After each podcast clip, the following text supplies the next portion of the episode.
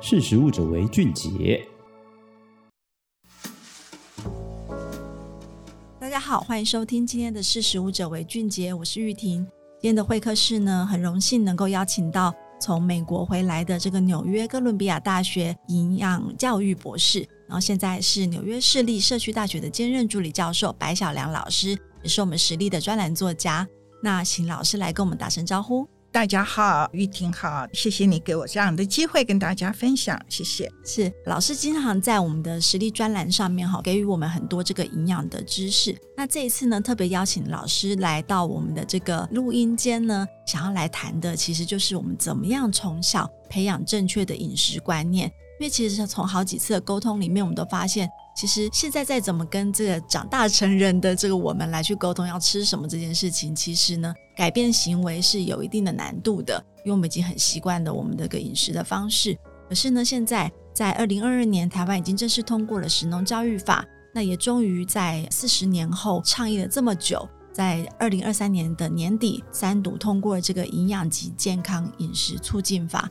那其实表示呢，台湾对于饮食跟这个营养教育这一块的路呢，走得又长又远又慢哈。现在终于有一点点法规的这个起头了，可是它只是一个大概比较像是纲要的概念哈，不是一个行动的准则。所以表示这一块我们还有很多努力的空间。那老师呢，在美国已经待了四十多年的时间了，会请您来跟我们分享一下，其实台湾的营养观念的推动。其实跟美国目前相比，有没有什么样其实差异的部分是我们是可以来跟上的呢？好的，首先呢，我想让我稍微自我介绍一下我的背景。OK，我曾经在医院当过营养师，在我去美国之前，我在医院里面当了七年半的临床营养师。什么叫临床营养师呢？营养师实际上有两大类，一个是管膳食方面的，就是所谓管厨房的食品卫生方面的。那我比较有兴趣的是在临床。那临床病人呢，也就是说，基本上就是慢性病的病人，比如说高血压、心脏血管疾病这些慢性疾病的病人，我们都需要在饮食上做一个调整。那我工作了七年半了之后呢，不瞒大家讲，其实我很挫折。那怎么挫折呢？因为我们要在短短的半个钟头内去改变一个人的饮食行为，基本上是浪费时间，没有用。真的没有用，OK？呃，我们曾我曾经也被病人骂过，OK？他说我比共产党还凶狠，呃，因为共产党只管你有没有吃饱，共产党没有管你吃多少颗米饭，OK？或者几颗葡萄，但是营养师要管的，那所以好像营养师比共产党还可怕一点，OK？那这个时候呢，其实我在一九八四年呢，所以哦，时间过得好快，快四十年前。嗯我很荣幸的就是说，我工作的医院也就是马街医院，马街医院送我到美国去学怎么做营养医疗法。那换句话说，我现在要讲就是另外一个方向，就是说那个时候发现临床病人呢，其实尤其是癌症病人，癌症病人怎么死的？常常讲就是两个，一个是吓死，因为当你被诊断成癌症了，自己吓自己，OK，所以是被吓死的。然后另外一个是饿死，因为你心情不好嘛。所以你吃的东西就不够均衡。我们常讲均衡，那待会儿可能有时间，我们可以稍微讲一下什么叫均衡。其实蛮简单的，但是有点觉得好像重点没有摆对。那所以，我一九八四年我很幸运的是，马杰医院送我到美国纽约的第一个全世界的癌症中心，叫 Memorial Sloan Kettering Cancer Center。那我去学了怎么做营养医疗，所以我回来呢，在一九八五年在马偕医院成立了一个叫营养医疗小组，所以现在在各个医院里面都有的，我很高兴看到每个医院都有一个营养医疗小组，所以这个换句话说是在。三十九年前我开始成立的，这样子好像有点透露我的年纪啊。那八六年很幸运的呢，我又申请到哥伦比亚大学，所以我就那个时候，所以八六年我就离开台湾了。本来以为念完书就会回来，但是后来种种的因素，当然比如说有家庭啦，有孩子啦，嗯、最后就长时间我在美国。那整体算起来是三十八年。嗯、那但是我在营养工作这中间呢，虽然我有很长的一段时间在家里面，但是在家煮饭也算营养工作。嗯、OK。所以整体来讲是四十四年，那几年虽然没有很活跃，没有在营养界活跃，OK，有点逆机了，OK、嗯。那一直到十几年前，我又回到职场，就孩子长大了，去念了大学，我开始回到职场。那那个时候呢，原来就是走很传统的一条路，就是说到底营养跟疾病之间的关系。刚刚已经讲的最早，我就发现说，癌症病人其实是营养不良造成的。所以所谓的营养不良，在这边也跟大家分享是两个观念，一个是营养不足或者营养过剩。那其实现代的人还是营养不良，嗯，因为我们有某些东西是过剩，有些东西是不足，所以就是这个我们也叫做营养不良，这是另外一个思考的方面。那我后来再回去念博士学位的时候，因为在美国念博士是这样子，你不能重复别人做过的东西，你必须找一个题目是没有人做过的，这个来当做你的博士论文的题目。那当时有一个题目，我觉得很有意思的就是说，孩子的肥胖到底是不是跟父母的饮食行为跟饮食态度有关系？是。那这个最早呢是一个心理学的东西，也就是说，他是他们很好奇，就是说为什么东方家庭、东方人的家庭，比如说印度人、中国人、日本人或韩国人，这些孩子在学校他的。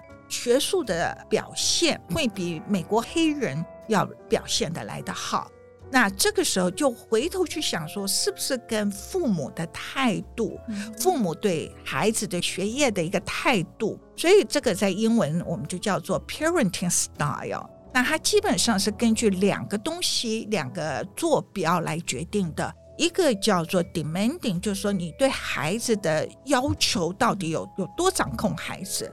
那另外一个就是说，supporting，也就是说，你是不是很支持这个孩子他的决定？那这两个就当做一个呃坐标 X 或坐标 Y。那这两个东西一交叉的时候呢，就变成四个典型。所以换句话说，父母的形态有四个 type。OK，可能大家也会听过。那很抱歉，就是说可能我翻译的会跟台湾翻译的不太一样。那最右上角呢，是应该也是比较控制比较强力，就是说父母的那种控制欲很强，但是同时他也非常支持孩子的决定。那在右下角呢，是一个非常 control 的，就是说非常控制欲很强的父母。那他不太支持，不太认同孩子的独立思考。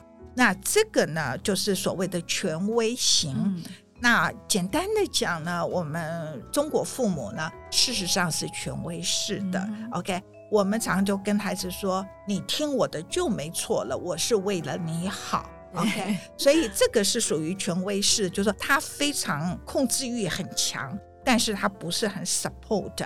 那刚刚讲的在右上方那个，就是说你有控制，但是你也会 support。所以我们常常讲，就是说我自己试着从这个方向去做，OK。所以我们常常后面都会是说，但是，OK，我同意你的说法，但是你还小，所以我帮你做某些的一些建议，这个是属于右上角的。那在你的左下方呢，就是既不管也不 support，OK。那这个比较是属于黑人的家庭，OK。那在左上方呢，在西班牙裔的父母呢，就比较他非常 support 的。比如说这个孩子，他到超级市场去，他跟父母说：“我想吃这个马铃薯片。”那父母会说：“OK，你要什么我都给你。”但他不控制，换句话就是不控制，他很 support。这个是比较属于西班牙裔的。那在这个同时，我就很好奇，这四个型当然最早是刚刚已经讲，最早是用在所谓的学术的表现上面。那我就怀疑了，是不是跟孩子的肥胖有关？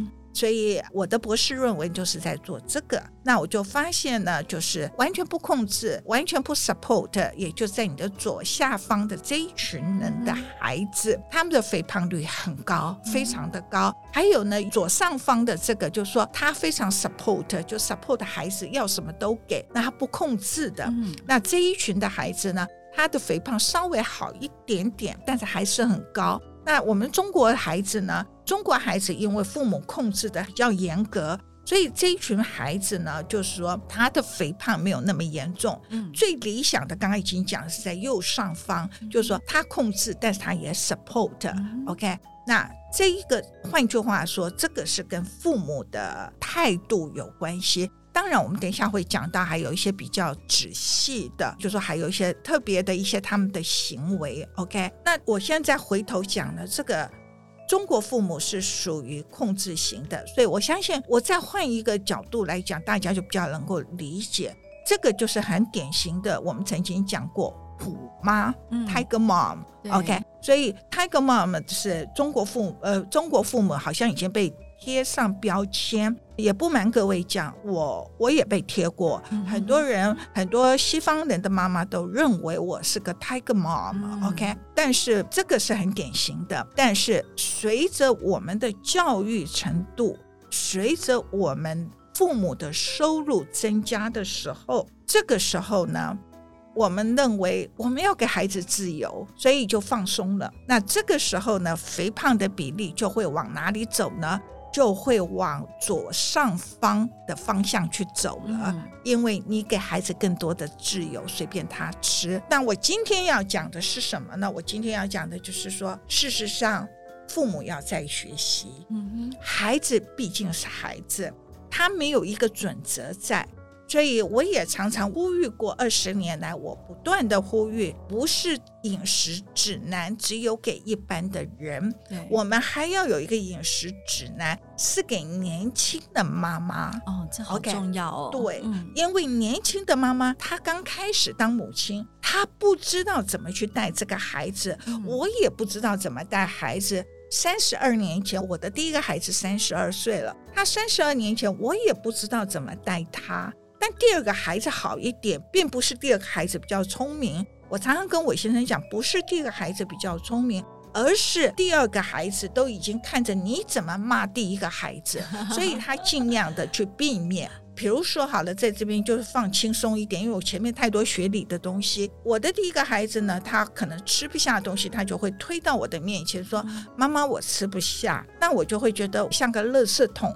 我常常吃他剩下来的，哇，这也是我们蛮常见的一种家庭情况。对，嗯、但是我的第二个孩子，他看到我会骂哥哥，嗯、所以第二个孩子就会怎么讲呢？第二个孩子说：“妈妈，我这是留给你的，你试试看，这个很好吃，我是专门留给你的。”哇，好会讲话。对，他就是变得很怎么讲？所以我觉得并不是他聪明哦，嗯、只是他看到他要避免，他不想被挨骂。挨骂。那这个过程呢，像昨天其实有一个机会下，那有人就问了我儿子，他跟我之间的关系很好，那为什么我两个孩子其实跟我的关系都很好？那我很惊讶的一点是，我的孩子竟然回答说，我们家的关系是来自餐桌上，所以餐桌是一个最好的地方。那这个餐桌，当然我在美国教书，我也跟学生讲，并不是在外带披萨或者炸鸡可以去培养的，而是你必须用你的双手去准备的。我常常也很不怕人家知道，我结婚三十八年了，我从来没有跟我先生讲过我爱他，我从来没有讲过我爱他，我也没有跟我孩子讲过我爱他，从来没有。但是我怎么表达爱呢？我永远都是准备他们爱吃的东西，嗯，对不对？所以，尤其是我们台湾人很含蓄。OK，我三十几年，我真的常常觉得我从来没有讲过爱他，我我好像不爱他的样子。但我要讲的就是说，食物是一个最好的一个表达的地方，也是一个建立家庭关系。其实我在七年前、八年前，我曾经写过一本书，《教养从餐桌开始》。当然，这八年没有人，好像最近好很多了啦。很多人可能觉得这个不重要，那事实上，这真的是一个建立人与人之间的关系。我这边也稍微差讲一下，就是说，呃，我这次回台湾来呢，不只是带我的孩子回来度假，甚至我孩子的朋友。其实我的孩子的朋友都是我的朋友。那我怎么做呢？通常会在一学期，他们从小每一个学期，我会让我的孩子邀请他的好朋友到家里来进餐，就是只有一次。嗯、那菜单我是由我的孩子决定。我说。你喜欢妈妈的哪些菜？你告诉我，我们一起设计菜单，嗯、然后由他去跟他的朋友分享。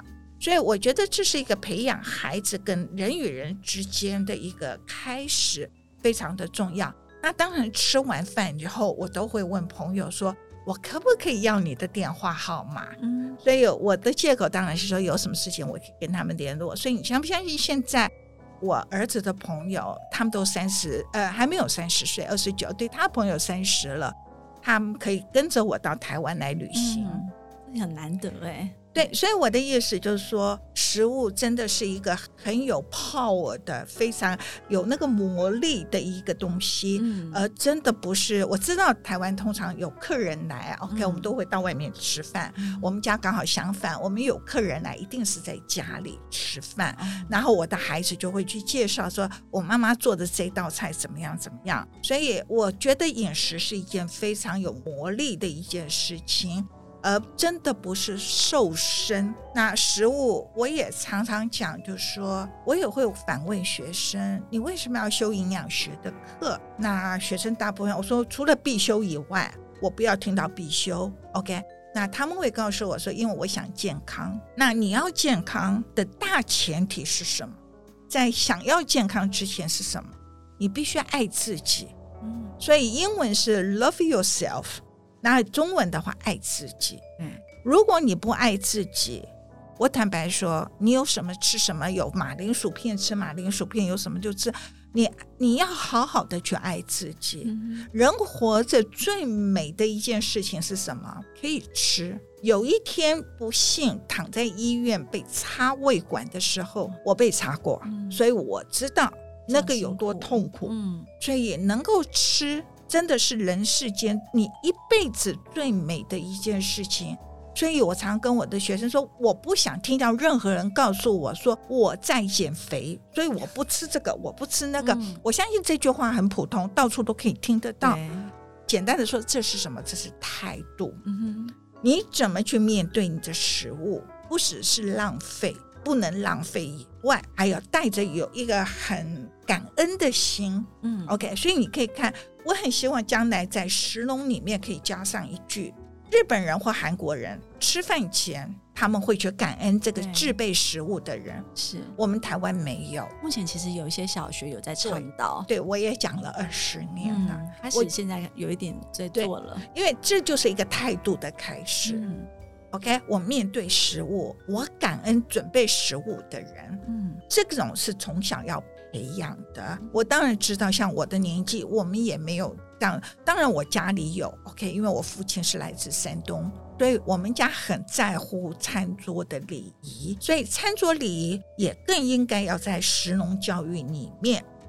因为餐桌礼仪，其实我的孩子在小学一年级跟三年级的时候，我就送去。学餐桌礼仪，因为他们在美国的社会要长大，他们在美国的社会不是只有拿筷子。我懂得怎么拿筷子，我也懂得怎么拿刀叉，但是我并没有那么精专，所以我送我的两个孩子从小就学会他中餐怎么吃，OK，下午茶怎么吃，晚餐怎么吃，因为晚上的。鸡肉可能有骨头，中餐跟下午茶东西没有骨头，所以他们在吃的时候还有怎么端杯子，怎么那个都有一定的礼仪。所以我觉得不是只有教尝试。对，OK，呃，过往我相信我不敢讲四十四年，因为我在营养工作四十四年，至少有三十年的时间，我们一直在计算热量。对。还有呢，我们所用的专有名词，蛋白质、碳水化合物、油脂。我常常讲，我其实三十几年前去美国之前，我就讲，我觉得我们在讲外星球的话，因为没有人听懂什么叫蛋白质、碳水化合物。或许你现在告诉我你听懂，no，我不相信有人听懂。嗯哼，OK，除非你念这这个科学的、在、嗯、营养科学的人。OK，你真正理解蛋白质吗？你真正理解油脂吗？OK，很少，少之又少。嗯、所以这个是教科书上的东西。对，换句话说，过往的二三十年，我们把重点摆在教科书上的知识的传递，而不是行为的改变。嗯，那行为的改变这个东西牵涉到心理学的东西。是，那老师我很好奇哈，因为像现在台湾开始也慢慢的去推广，就是说跟孩子在家一起吃饭的这件事情。然后当然要自己来去烹饪，呃，在呃有新呃双薪家庭来讲，虽然稍微困难一点，可是我们要怎么样去做到这件事情？OK，呃，自己准备食物，这是三十年来我不断的提倡。呃，终于，终于看到曙光的是在呃 COVID nineteen 的时候，嗯、全世界大家回到家里面的厨房，健康来自家里的厨房，没有别的地方。OK，那呃，刚刚讲到的，大家都很忙，我也很忙碌。OK，那怎么样？我想很重要的就是一个准备。OK，你怎么做准备的工作？呃，尤其是早餐，当然我知道台湾早餐店很多，呃，但是对不起，我知道我要得罪人，OK，那个早餐真的不是从早餐店来的，OK，那我我的两个孩子还在念，呃，去大学之前。我当然，我我的情况比较特殊，我是早上五点半就起来准备早餐，跟他们的午餐的饭盒，因为他们他们不愿意吃学校的，所以我每天早上起来做书写。OK，那这个当然我的情况我刚刚讲不太一样，但是我要讲的是说准备工作。嗯，OK，那比如说我比较常建议的就是说。呃，台湾叫什么欧姆蛋？嗯，OK，欧姆蛋呢，其实你可很多的呃食材，你可以事先的都准备好。那第二天早上，其实你要做个欧姆蛋，坦白讲，不用五分钟吧，嗯，对不对？所以比你到早餐店去买这些，其实蛮油腻的，非常油腻。OK，嗯，那还有呃，就不够均衡。OK，站在营养学的术语来讲，不均衡。那有时候真的很没有时间的时候，我也会准备各式各样的水果啊、呃，用果汁机打成像奶昔一样。嗯、OK，而拜托拜托，真的不是奶茶。OK，奶茶千万不能拿，尤其不能给小朋友喝。OK，怎么说呢？因为咖啡因吗？还是对，没有错，而且糖太多了。嗯，OK，啊、呃，我的孩子一直到上大学以前，我不让他们喝茶，因为咖啡因的关系。OK，啊、呃，当然这个都很很很低，比较比较 detail 的东西，比较细节的。OK，那不过我要讲的就是说准备工作。嗯，呃，今天啊、呃，大家下班回家。啊、呃，要考虑的不是晚餐，应该要准备的是明天的早餐。嗯，OK，啊、呃，为什么我们早餐都吃的很随便？嗯、因为你没有东西吃，嗯，太匆忙了。对，嗯、那你没有准备，所以啊、呃，我的学生下课我都会这样说：你现在回家准备的是你明天的早餐，今天的晚餐随便吃没有关系。所以早餐其实最重要吗？没错。呃，但现在的人是倒过来了。嗯、OK，早餐是随便吃一个面包或者一杯奶茶就解决，嗯、或一杯咖啡就解决，那不够。嗯，那在这边也很快的。呃，其实因为要做营养教育，所以我本身也有很多用故事来告诉小朋友。呃，我最常用的一个故事，也是我儿子常常用的一个故事，这是事实，这不是故事。OK，啊、呃，因为我儿子是小儿科医生，OK，小儿脑神经科医生，所以他也会常常用这个去告诉病人。呃，这个这个是一个事实，就是说我有一个很好的朋友，呃，非常有钱，他有一天买了一部 Mercedes-Benz 最新的，然后他开到我住在曼曼哈顿，就是纽约的市中心。那他住在比较外围的，他甚至有私人的海滩什么的。那他开车来来找我的时候，忽然间开到第五大道。我相信台湾朋友都知道第五大道。他开到第五大道的时候，车子坏了，不能抛，就是抛锚了。嗯，那他很生气，他就打电话，因为还造成了交通阻塞。那啊、就因为新刚出厂的车子，所以他就叫了 rescue team，就是那种急救中心来了。他们花了半个钟头把车子弄到旁边，做了一个大的检查。说奇怪，这车子昨天才出厂的，然后后来终于找出原因来了。那就问我的朋友说：“啊、小姐，请问你昨天车子出厂了之后，呃，你有没有去加油？”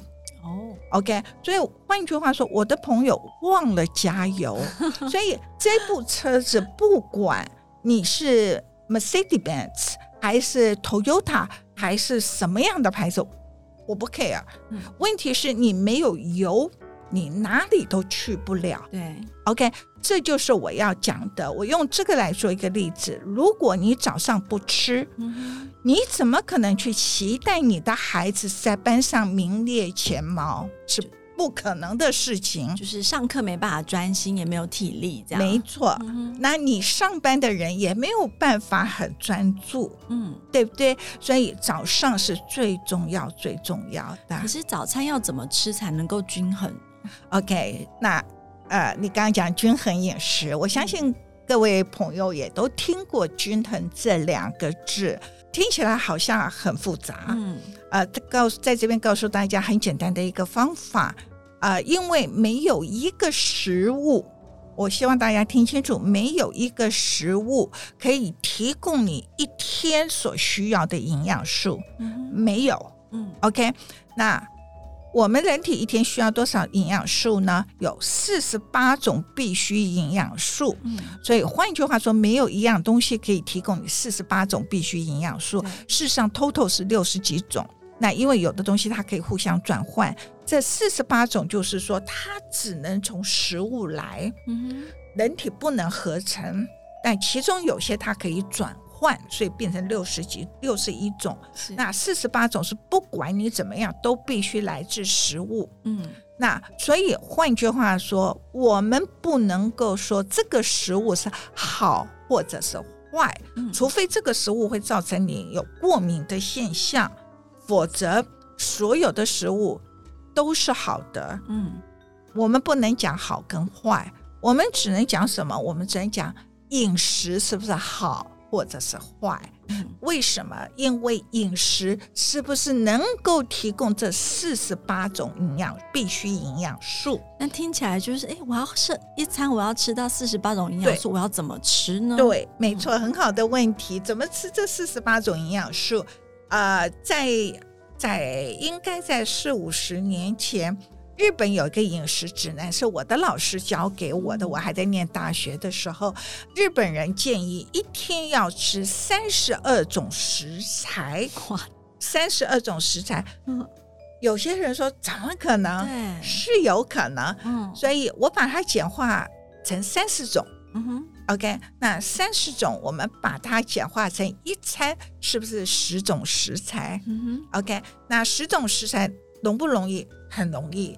各位不信的话，下次你点任何的日日呃那个日式的便当，嗯、其实台湾的便当，我只要拿到手，我一定数它有多少食材。OK，基本上都有十种。嗯，OK，其实你吃了，只是你自己不知道。所以表示只要种类有达到十种，它的量量。量不在乎，量不是重要的，是种类。嗯、所以换句话说，颜色越多越好。嗯、当然，我讲的不是糖果的颜色哦。嗯、OK，有人就说，那是不是有种糖果叫 Jerry Bean？那这是不是那个糖糖糖果？那个有一百多种颜色？那我不是讲那个，我讲的是食材，天然的食材，而不是加工的食材。OK，、嗯、天然的食材。我现在跟大家举个例子，我们刚刚讲的欧姆蛋，嗯。欧姆蛋，你可以有什么？番茄、嗯、红椒、绿椒、洋葱、蘑菇，是不是就已经有五种了？然后再加第六种，你可以有有一些 cheese，cheese、嗯、cheese 不是夹在那个什么，不是夹在你们汉堡里面，嗯、汉堡里面那个 cheese 不是 cheese，OK？、Okay? 嗯、六种，OK？我们先不去讲那个题目。然后第七种，你可能可以放一些什么东西？刚刚番茄有讲过了。呃，我要讲就是说，你要把它夹到十种并不难哦。所以其实那些配料切呃切的越多越好，切着碎碎的，然后把它包在欧姆蛋里面，蛋就是另外一种食材了嘛。对，就还有那个洋葱。OK，刚刚就讲就是七种食材了，七八在一个欧姆蛋里面其实就达到七八种，非常容易，非常容易。那刚刚讲的就是水果。OK，那我早上的话，我就会加，比如说蓝莓。OK，蓝莓、红莓、草莓，呃，香蕉。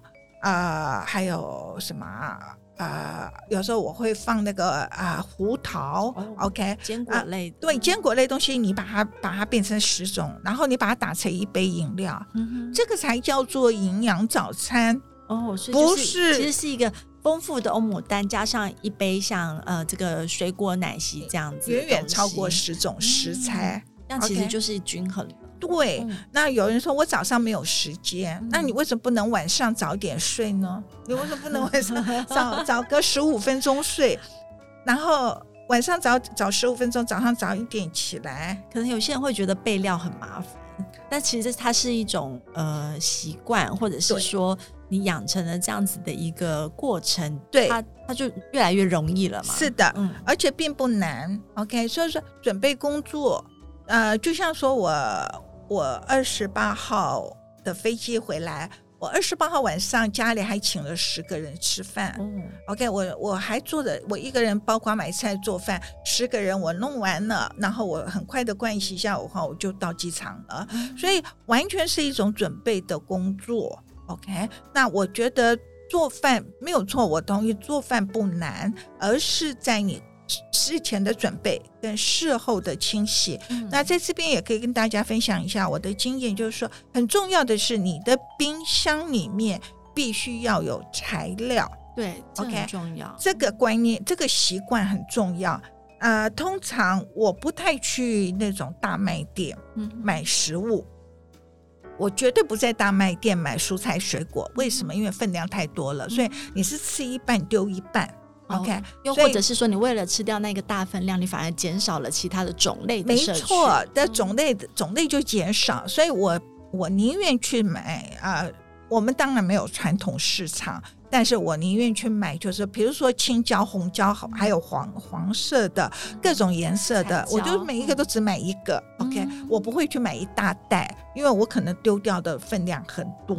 OK，所以我要讲就是说，在你的。上层冰箱里面，我一定有那种，我我只有少样少数东西我会去大卖店买，OK，就台湾叫做什么 Costco 是啊，OK，我我本身不去 Costco，去另外一家，那它有那种单独包装的一块一块的鱼，嗯、所以我比如说只有我跟我先生，我就只拿两片出来，是。那个那个是在应急的状况，平常我不去用它，就摆在那里。嗯那有时候临时，比如孩子回来，那我可能就是说多拿两块出来。嗯、那我因为它是单独包包装的，所以我也不会浪费食材。是。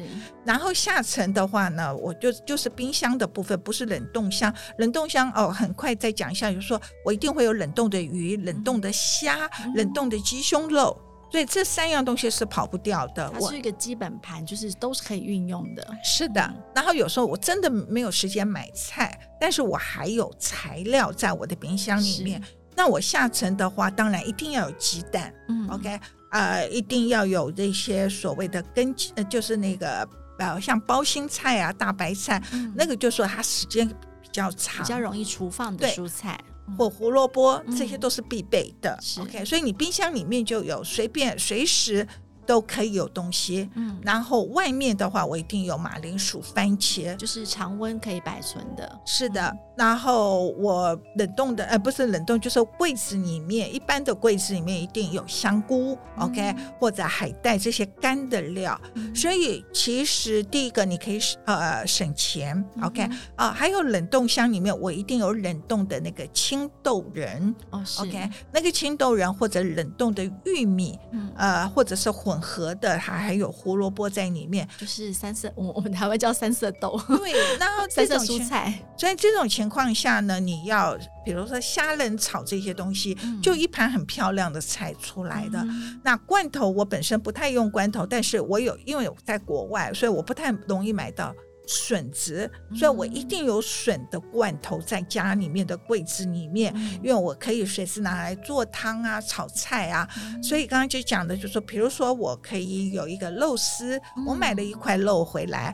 我可以三分之一腌成嗯啊、呃、大蒜跟酱油，一点香麻油。嗯那有三分之一呢，我可能就是只有盐跟一点胡椒，或者呃，我我们那边可以买到啊、呃、大蒜粉，我不知道台湾有没有。嗯、有，我本身不用鸡精，但是我最多就是用大蒜粉，嗯、然后把它弄完或放点多放点胡椒。那另外一个可能我就把它捏弄成 garlic，OK，、嗯、那呃应该是 curry，OK，、okay? 就是我把它这三样，然后我就同样一块肉，我有三种不同的味道。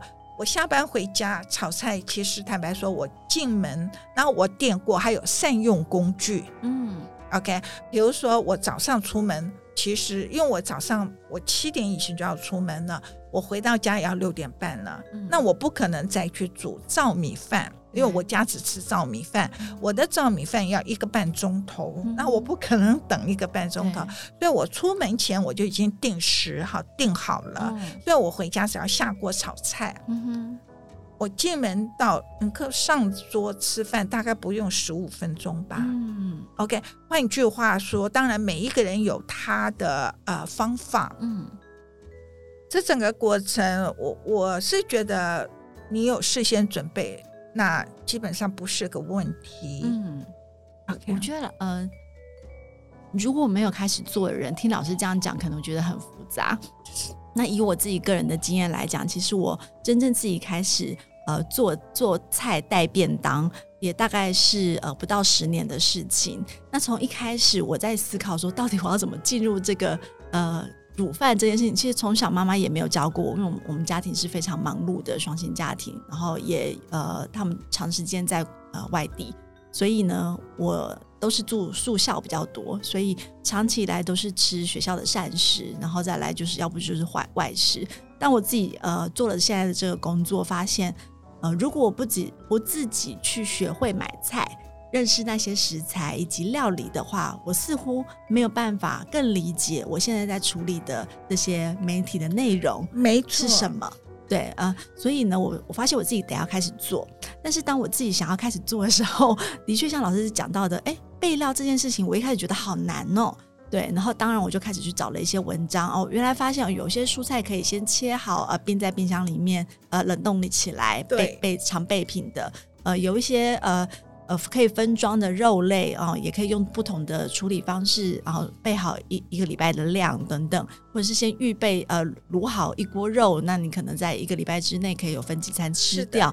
所以后来我就慢慢发现说，原来是有方法可以去达到这件事情。对对，所以其实呃，很鼓励大家，就是像老师刚刚提到的，善用嗯嗯、呃呃，我觉得周末的时间哈，可以呃。挑出一个下午哈，好好的把这件事情处理完，接下来一个礼拜的膳食的一个准备，然后呃，去运用各种不同的工具以及各种食材的这个准备。其实呃，后来我也发现，我我每天下班回去做个这个明天中午要带着上班的便当，其实好像也没有那么困难，很困难，对。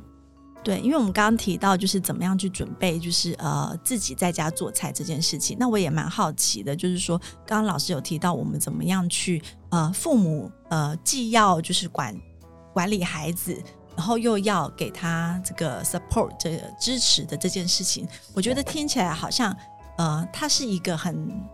两端啦，哈，然后我们要去怎么样取得平衡呢？在饮食的这个行为上面，怎么样带领孩子？你又要限制他某些的饮食行为，但是你又要 support 他，可能让他吃一些爱吃的东西。这件事情到底新手父母该怎么做？OK，呃，我先玉婷，我先刚刚再很快的讲一下，就是说你提到，就是说呃，准备自己的餐食啊，呃，现在对你来讲不是一件很难的事。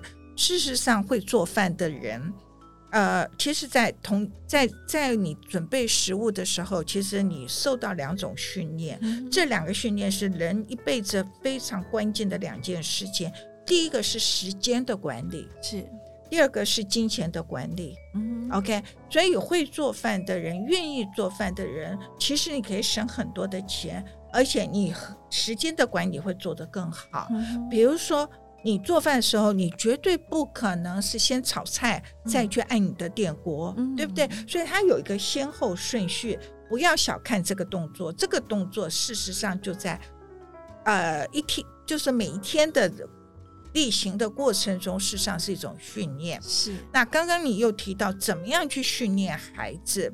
呃，我知道大家都很忙，啊、呃，有很多父母也觉得说，只要有点时间，就让孩子说，哦，你不要碰，你去念书，或者你去练钢琴，你去干什么的？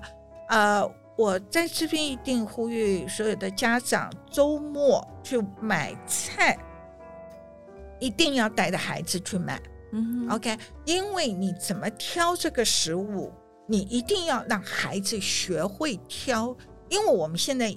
坦白说，营养学讲的是新鲜的食材，不是不是加工过的东西，不是到超级市场买一包泡面。OK，所以到泡面你不需要选，因为都是一样的。嗯、但是食材你怎么挑西瓜，你怎么挑橘子，嗯、这个都是食农教育，是这个都是父母要教的。对，OK，那所以呢，每一个礼拜去买菜的时候，不要怕麻烦。嗯，我真的很希望我所有的父母都能够带着孩子到传统市场去买菜。嗯哼，那。回家做整理的动作，也是要让孩子参与。你不要不需要让他拿刀子或者什么。比如说，我我们常常买生菜，OK，生菜沙拉用的那个生菜，呃，我不相信那种已经洗好的，有在美国都有所谓 pre-wash，就是说他帮你洗好的。我告诉所有的学生，绝对不能相信，你绝对要自己再洗一次。所以我们买一大盒回来的时候，因为平常都很忙，对，买一大盒回来的时候，你刚刚讲的很好，就是一个周末的下午，我全部都洗过了。嗯，那我怎么做呢？下一个动作很重要的就是我买一个甩水机的甩，嗯、那种脱水的那种蔬菜、嗯、叫什么？蔬菜脱水机伞？对，这也是最近我想要买的东西。对，那个东西呢，我不知道台湾一个多少钱。我在应该也不不贵啦，对，那个很便宜的东西，嗯、就是双层的，我不知道朋呃听众朋友有没有看过的，就是双层的，然后上面可以转的，可以转的。嗯、那所以呢，我通常我就是洗了，我放进去了，然后我叫我的孩子甩，哦，所以他就很高兴。做一点简单的对，就是我的意思，就是说他可以参与这样子的一个动作，那他有参与感。嗯，那那另外一个是比较稍微有技术性的东西，就是。我们会设呃，我会教我的学生，就说你要让孩子参与设计菜单。嗯，怎么说呢？其实，在医院也好，学校也好，就是有这种啊、呃、自助餐的这种餐厅。嗯、通常你你不要以为那个菜单是每天开的，没有，那是三个月开一次。嗯、那我们一比如说可以开一个礼拜，OK。那我通常不喜欢一个礼拜，因为一个礼拜的话呢，就说你的菜单是一个礼拜，你会知道礼拜一吃什么，礼拜二吃什么都知道了。对，所以我希望是八天或者十五天，嗯、因为这样你就会打乱的那个礼拜一。嗯、OK，那这个菜单怎么开呢？就是说从早上到晚上。我早上、中午、晚餐，然后这个时候你就也可以第一个可以去算它，你的食材有没有达到一餐十种？嗯，OK。那第二个就是你的烹调方法是不是不一样的？比如说你有煎的，OK，有煎鱼在中午的时候，嗯、那你晚上就不要再煎了，嗯、晚上可能就清淡一点的，可能是用蒸的，OK。嗯、在这个设计这个菜单的过程中。我觉得要让孩子参与，除了我刚刚讲的，我邀请孩子的朋友到家里来用餐之外，所以我我的孩子到今天都已经是二十九岁、三十二岁，他们的朋友都还记得到纽约一定要到我家吃饭，他们不会到餐厅里面去吃饭。嗯、OK，所以尤其是外国人，他们特别就说你煮的不是他们平常可以吃到的东西。嗯那我刚才讲，就是说让孩子参与设计菜单。比如说，你可以问他，呃，你希望明天早上吃什么？礼拜一的早上吃什么？然后，比如说哈，有的小朋友说我要吃热狗，嗯哼，我要我常常开玩笑，没有错，热狗不是件很健康的东西。那我觉得怎么讲，生命很短，OK。但是你要懂得会配，是 OK。所以你要吃热狗，同时你必须加上橘子哦，OK，嗯因为热狗里面有添加物，所以你需要有橘子有足够的纤维跟维生素 C。嗯哼。OK，所以不是不能够吃，但是你得要那一餐还是要均衡，就是达让它达到一个平衡的状态。对嗯，所以呃，比如说你早上要吃欧姆蛋，嗯，那你蛋白质的量已经够了，是。那我就不建议牛奶喽。哦，OK，、嗯。所以你事先是不是设计好了？你也不用去，你你大概有两个月，你不用担心我明天早上要吃什么，我明天中午要吃什么，因为菜单已经在那里了。嗯，所以我是觉得大家都应都可以试着去设计菜单，嗯当然不会一下子就进入状况，嗯但是你可以说我第一天我礼拜一。不要说礼拜一啦，就第一天我的早餐想吃什么，我第二天早上要吃什么，第三天你就把它全部列出来，然后让孩子参与，孩子也会吃饭吃的比较好。老师，嗯，我们请让孩子一起参与买菜以及这个设计菜单的这个过程，可以让孩子学到什么，以及会对于他对饮食会产生什么样不同的概念？第一个就是能够学到什么样的概念？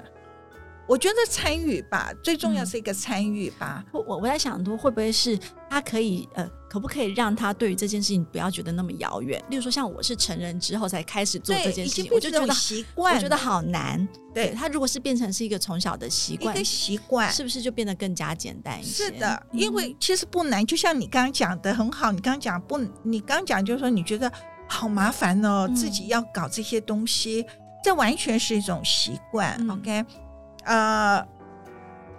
我我也不瞒你讲，我儿子在念医学院的时候，他也很忙，医学院功课很忙的，但是他自己煮三餐。嗯，那我也有时候他会抱怨说：“哎呀，我好忙哦，呃，我没有时间的。”那我就会说，我就会顺口讲说：“那你就在学校餐厅吃嘛。”嗯，那他就说：“No。”他说。煮饭的时候是我一天当中最放松的时候。对我来讲，后来也是这种感觉。对，因为我觉得很放空。对，他就觉得我很放松。嗯，然后他又加了一句，他说：“如果今天连我都不懂得照顾我自己，嗯、我将来怎么去照顾我的病人？”哦，这是一个很好的一个同理心的概念。换句话说，这是什么？这是态度。对，老师刚刚一开始提到的爱自己，其实是这个概念。对，这个爱自己不是说我放纵自己去吃一些垃圾食物的爱，而是说我爱自己的身体，让呃均均衡的饮食，让我不要有这些疾病的产生。对、嗯、对，所以爱自己呢，就是说我你愿意花时间去做饭，嗯、你愿意花时间去做运动，嗯，对不对？你愿意花时间，就是完完全全的放松自己。我想很重要，健康三样要素：吃对东西、运动跟睡眠。你的睡眠品质一定要好。那睡眠品质，我知道年轻人睡眠品质不太好。嗯、OK，从哪里可以看得出来？我半开玩笑的讲，做捷运，我就觉得台湾年轻人睡眠有问题。为什么？因为大家都在睡觉。我们录音间不自觉低下头来。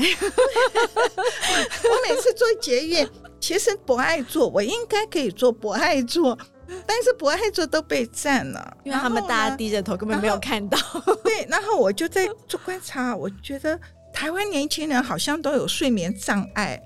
OK，那换句话说，你的晚餐一定要清淡。OK，你晚餐吃的太晚，吃的太油腻。你没有办法好好的睡，甚至你半夜要起来喝水。哦，你越清淡的话，你可以一觉到天亮。嗯，我到这个年纪的，我晚上十一点一定要睡觉，我早上六点起来。对，而且我不做梦。我真的、啊，所以我先生说我是没有梦的女人。那真的睡得蛮沉的耶，我睡得很沉。嗯、OK，所以呢，做噩梦。就是会一直呃，应该说你身体没有好好休息，对，就会变成是你睡眠期间你不是真的睡，你身体没有休息之后，你隔天就是很累。那还有很重要一件事情就是今日事今日毕，嗯，我任何事情不会拖到第二天。嗯，然后我睡觉的时候，当然我偶尔也会有睡眠的问题，就是我可能忽然间跑出一件什么事情来，那我会担心。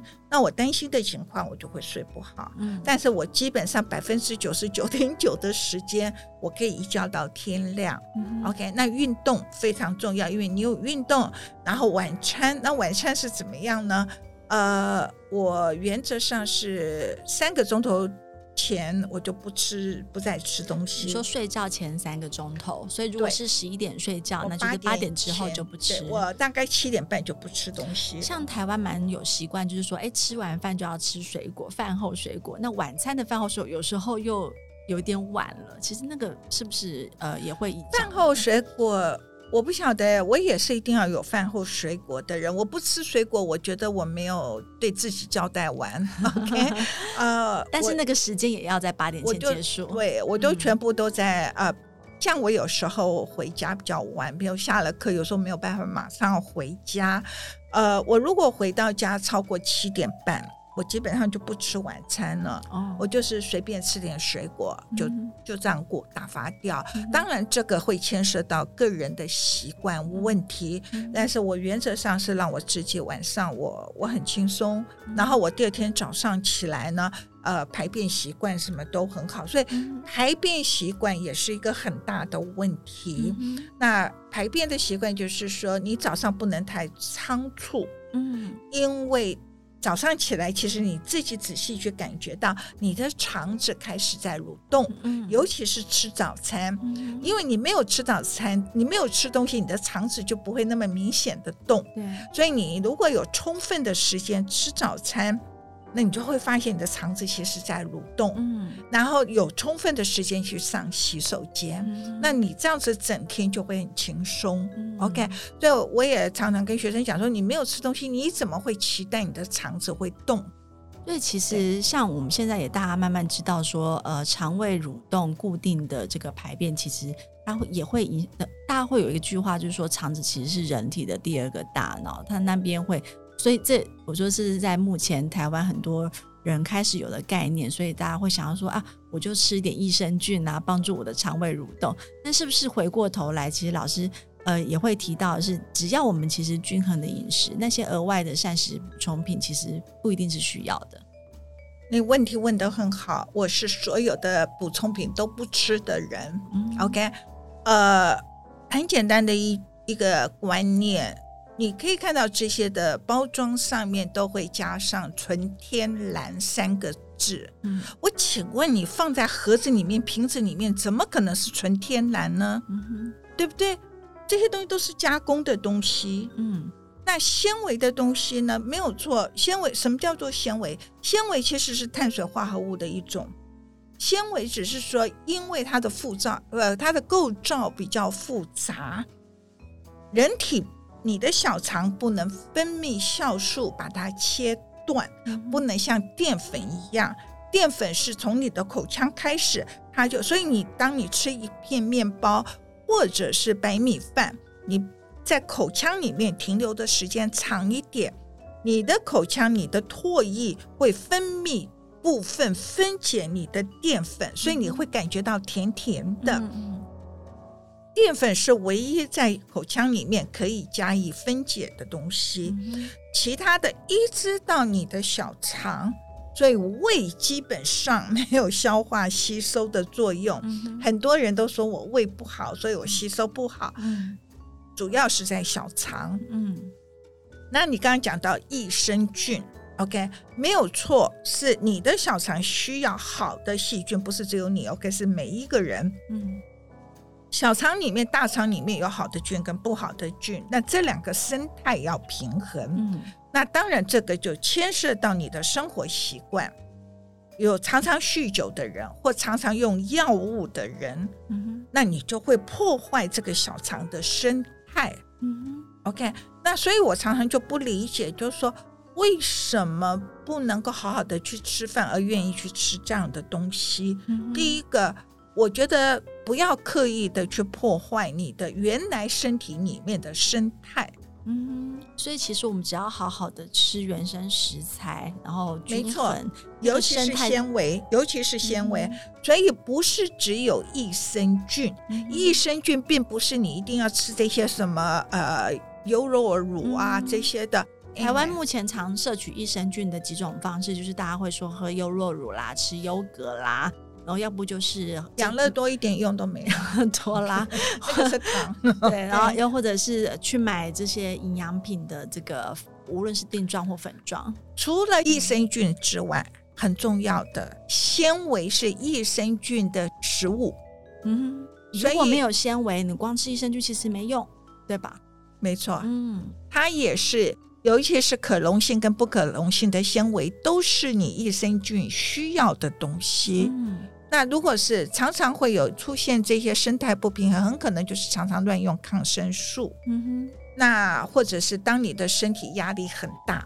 你身体压力大的时候，你的益生菌也会不平衡。嗯，还有加工食品过多。嗯，所以为什么念营养学的人一再的强调必须是天然的食物？但是很不幸的是，我们现在的整个食物的环境里面有百分之。二十才是新鲜的食物，百分之八十都是加工的食品，嗯，只是它的加工程度的不同。对，所以你去看，尤其是台湾的超级市场，台湾的超级市场是以加工食品为主。嗯，那站在营养学的立场，我们不去讲这块，因为那个东西是比较复杂的。嗯。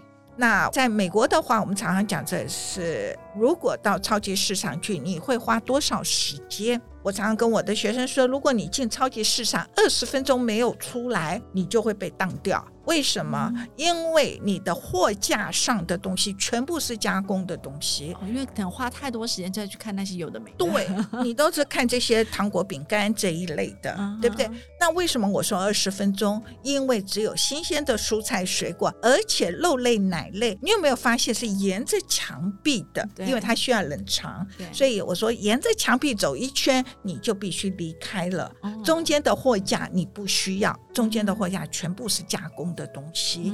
OK，所以你说刚刚已经讲到了什么叫均衡饮食，我们就讲一餐你的食材可以有十种。然后你在下一餐没有重复，那你可以去看日本的饮食，嗯、它基本上是每样东西都一点点。对，OK。那美国的饮食是非常的 boring，因为就是一块牛排，嗯，还有马铃薯一点点，OK。然后还有那个胡萝卜，嗯，一小块是拿来装饰的，还不吃，或者是一小块绿色的东西不吃。所以当你去吃西式的时候呢，你如果看到有一小块胡萝卜或者一小块的那个 broccoli，你最好把它吃掉。嗯，OK，那个也算一种。嗯，OK，所以美国的食物是非常的，所以为什么美国人的饮食就出现问题了？嗯，那台湾的便当我也看过，当然啊，就说其实你去仔细看，稍微讲究一点的便当也都有九种十种。现在越来越多我们所谓的健康便当哈。对，是的，所以我刚刚要讲就是说，其实十种食材，如果三餐都接触到十种不同的食材，我敢说你是均衡饮食。嗯，OK，所以说几份奶。类几份的什么什么类，我坦白说，没有太多人理解这个是什么东西哦，或者是什么东西吃了个拳头大，或者是只要要几份，哦、对啊，那个 那个是另外一种方式，我们去、嗯、去去衡量。对，拳头大概就是一杯。OK，那换句话说，以前的营养学，我们很在乎的是数字，我们叫做定量。嗯，那现在的饮食。的，在美国，我们比较强调的是品质。嗯，OK，所以换一句话说，为什么会强调你去吃坚果类的东西、蔬菜的东西、全谷的东西？这个是指的是。品质，以前我们会去算说，你只能吃两千卡，你只能吃多少克，嗯，什么多少杯多少份，大家有没有注意到？这都是数字。对，那甚至当然，过往的四五十年，呃，人类的社会其实是用数字在衡量所有的一切。你的血压是不是正常？你的血糖是不是正常？嗯，你的身高体重全部是数字。嗯。OK，是不是好学生素质？你是不是有钱人素质？嗯，而不去看你的品质。所以在这边我要强调的是，我是一个比较追求品质的人。即使你的热量不够，即使你的，但是你追求的是品质，饮食的品质，而不是吃饱了就算了。嗯哼，哎，那很好奇，老师的孩子们从小的零食啊、糖啊这些都不让他们吃吗？哦，当然吃啊，哦、还是吃。呃，对，嗯，首先我要讲就是说，饮食习惯是从小养成的。嗯任何人的饮食，我也常跟学生讲，回家不要跟你妈妈吵架，不要怪到父母的身上，嗯、从你开始、嗯、，OK？所以我刚刚已经讲，就是说不要强迫他，因为你越强迫他，嗯、他会越不吃；嗯、你限制他，他会吃的越多。这个也就是现在越限制的小孩，他将来肥胖的比例很高。嗯、那我的孩子当然也会，因为还有饮食习，不只是受父母影响，还受你的同侪。那同才的影响，就换句话说，我会带小孩去。为什么你要带他去逛超级市场？我带他去，他有时候就会自己跟我讲，他说：“妈妈，我想买这样东西。”嗯哼。那我会问他：“你为什么要买这样东西？”那他就说：“我的朋友，呃，某某人。”啊、呃，我看他吃这个还蛮好吃的，那我说可以啊，你喜欢你就试，嗯、但是一个大原则，你买最小的包装、嗯、，OK？那买最小的包装，我们回家讨论，嗯、你吃了以后我们讨论，你觉得这个东西好不好吃？我不先给意见，我让你吃，嗯、吃了之后。然后我们讨论，然后里面有些什么东西，然后最后我会问，你觉得你还会想要再买这样东西吗？我可以告诉你，百分之九十五他不会要再这个东西了。哦，为什么呢？通常小孩子都喜欢因为他觉得不好吃，他觉得并没有他想象的那么好吃，哦，所以这个就这其实是一种味觉教育，对不对？就是他吃了家里对，那你要讨论，你要讨论习惯了，对，所以这个就回到我刚刚讲的我的博士论文的研究，这就。是说，为什么在最右上方那个是最好？你控制了，你也要 support。我 support，我支持你的决定，因为你的朋友吃了，你也想试，我让你买。但是事实上，我在背后控制。我要你告诉我，为什么你喜欢，为什么你不喜欢。嗯哼，OK。那这个时候是在互相的学习，他在学。他会觉得说，对，我为什么我的朋友吃这个东西，我也想试，但是并不是我原来想象的这么好。嗯，OK，那这个时候他不会背着你偷偷的再去买这样的东西，所以他就自己有了决定了。对，所以换句话说，其实我今天讲的很坦白，食农真的没有办法只靠学校，是不可能靠某一个机构，没错，必须是父母。嗯，所以父母需要再教育。因为我们作为成人，其实，在我们小时候，我们在长期以来都没有接受过这样的一个很完整的一个观念的理解，所以当我们要教育我们的下一代的时候，其实就变成是以为这是可能是学校的责任、老师的责任。对，那其实实力在这三年以来，我们每年都做了一个二十二县市的食育力城市大调查，其中有一块呢，就是想要告诉大家的是在家吃饭的重要性，所以我们把这个列为指标，哈，去计算各个县市里面。用餐的比例，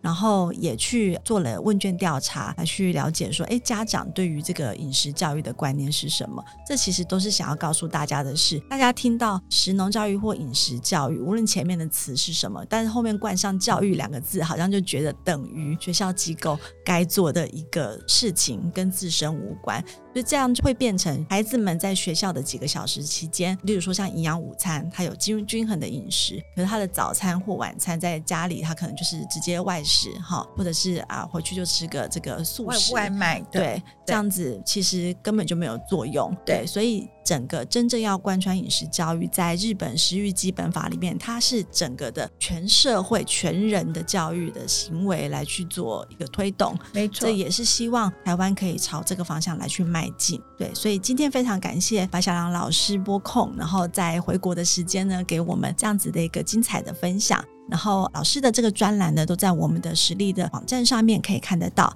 那我也会在我们的接下来的 podcast 里面呢，用播报的方式来去跟大家来继续分享老师的这个营养的观念。那也希望大家能够多多的去理解，其实很多的饮食行为先从自身做起，然后先去达到我们自己可以来去均衡饮食的习惯，不需要去外求其他的膳食补充剂。其实我们自己的这个饮食的均衡就可以达到我们自身身体健康的一个最基本的原则。当然，再加上老师提到的均衡的这个饮食，加上运动，加上良好的睡眠，其实我们就不用再去吃什么减肥药啦，或是用一些极端的这个饮食方法来去做减肥了。好，所以新的一年呢，带给大家这样子的一个饮食观念的一个新的刺激，希望大家能够有所收获。那今天的节目就到这边，我们下次见。那也谢谢老师，拜拜，谢谢，拜拜。